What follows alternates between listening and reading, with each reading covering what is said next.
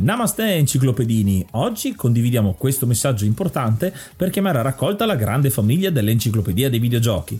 È passato ormai qualche anno dalla nascita del progetto e per continuare a creare contenuto abbiamo tanto bisogno di voi. Il computer con il quale realizziamo tutto il materiale dell'enciclopedia dei videogiochi, dal podcast alle grafiche, ai video, alle dirette, eccetera, dopo 12 anni di onorato e fedele servizio ci sta abbandonando con una rapidità preoccupante che ha reso quasi impossibile continuare a creare contenuti. Quindi, se volete, potete contribuire dandoci una mano andando su enciclopediadeivideogiochi.it e cliccando supporta il progetto. Ogni donazione ci permetterà di sostituire l'attrezzatura fondamentale e necessaria a tenere viva l'enciclopedia. Crediamo che l'unione faccia la forza ed in questo momento ne abbiamo proprio bisogno. Da 5 anni cerchiamo di regalare emozioni, condivisione, informazione su un tema a tutti noi tanto caro, i videogiochi. Grazie a voi potremo continuare a farlo senza il rischio di dover fermare tutto il nostro malgrado. Grazie di cuore a tutti.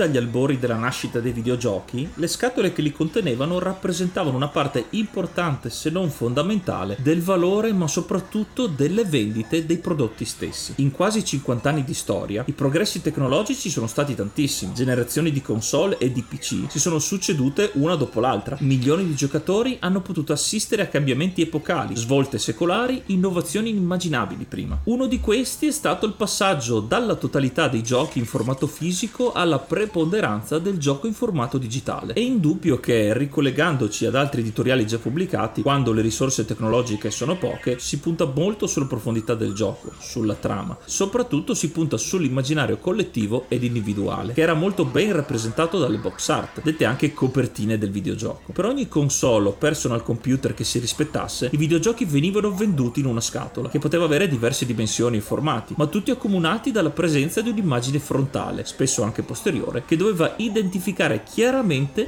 il titolo che stavano per acquistare tramite un titolo ben leggibile e un disegno che doveva ritrarre in modo inequivocabile una situazione, un personaggio, un luogo o semplicemente dare un'idea di quello che il videogioco ci avrebbe proposto una volta inserito e fatto partire. Era un gioco di calcio? Pallone, un campo da calcio e un giocatore in divisa avrebbero ben rappresentato il titolo. Era un gioco di ruolo medievale a tema fantasy? Un guerriero in armatura con una spada che combatteva un drago avrebbe potuto essere l'ideale. Ed effettivamente, soprattutto negli anni Ottanta, così come parallelamente accadeva nel panorama musicale, molti artisti si impegnarono per dare vita ad immagini evocative da stampare sul fronte della custodia di gioco. Il fine era duplice. Da una parte si voleva dare qualcosa in più al compratore, che sebbene dovesse immergersi in un mondo virtuale, spesso doveva affidarsi solo alla propria immaginazione. Parliamo delle avventure grafiche testuali, ma anche i primi giochi con grafica vettoriale o renderizzata. Dall'altra si trattava di una mossa puramente commerciale, perché così come un prodotto alimentare vende meglio se il packaging è accattivante, così anche il gioco realizza più vendite se attira maggiormente il bambino o l'adulto che entra nel negozio di videogiochi e che non ha bene idea di cosa aspettarsi, anche perché, a parte alcune riviste di settore, ai tempi non c'era internet, non esistevano trailer, tutto era veramente una novità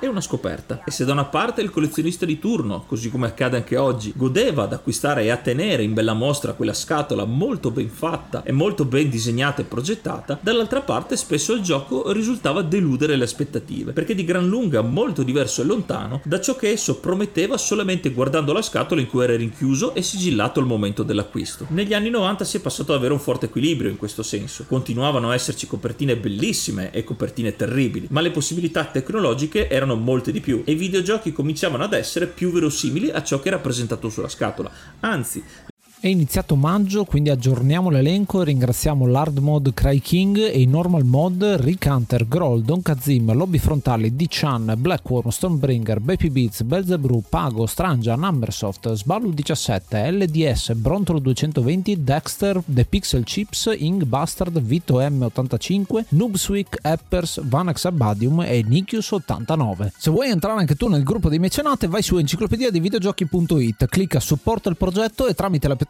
Coffee potrai avere accesso ai nostri video backstage, allo store e anche al feed podcast senza pubblicità.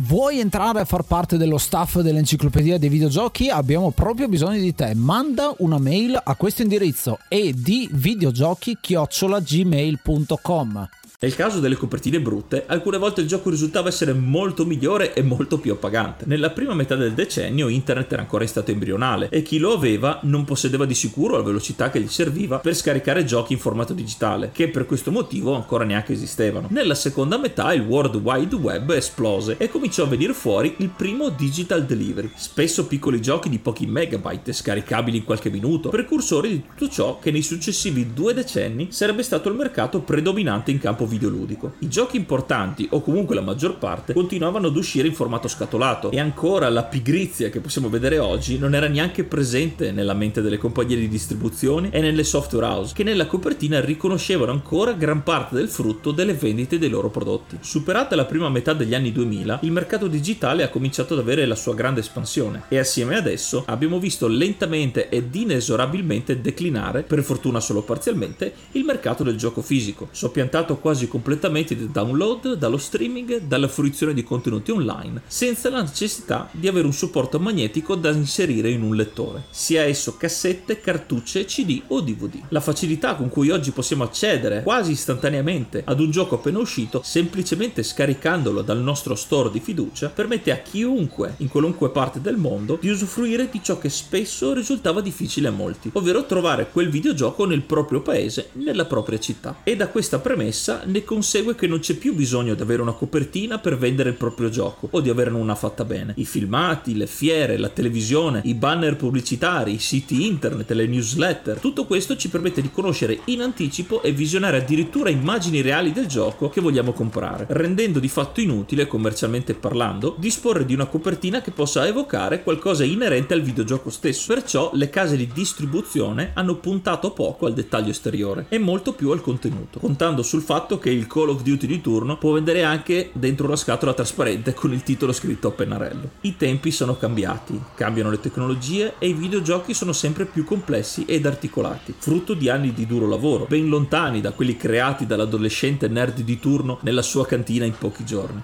Le copertine rappresentavano una solida parte dell'immaginario del videogiocatore, che sognava di interpretare un valoroso guerriero, uno sportivo di successo, il pilota di un'astronave spaziale. Oggi esse hanno il solo scopo di identificare inequivocabilmente un gioco sullo scaffale, niente di più, e lo sforzo di creare qualcosa di unico e inimitabile resta solo a chi vuole portare qualità nel prodotto finale a chi ci tiene veramente, strizzando magari l'occhio ai collezionisti, quelli che spenderebbero decine di euro per un gioco brutto ma con un'incredibile copertina.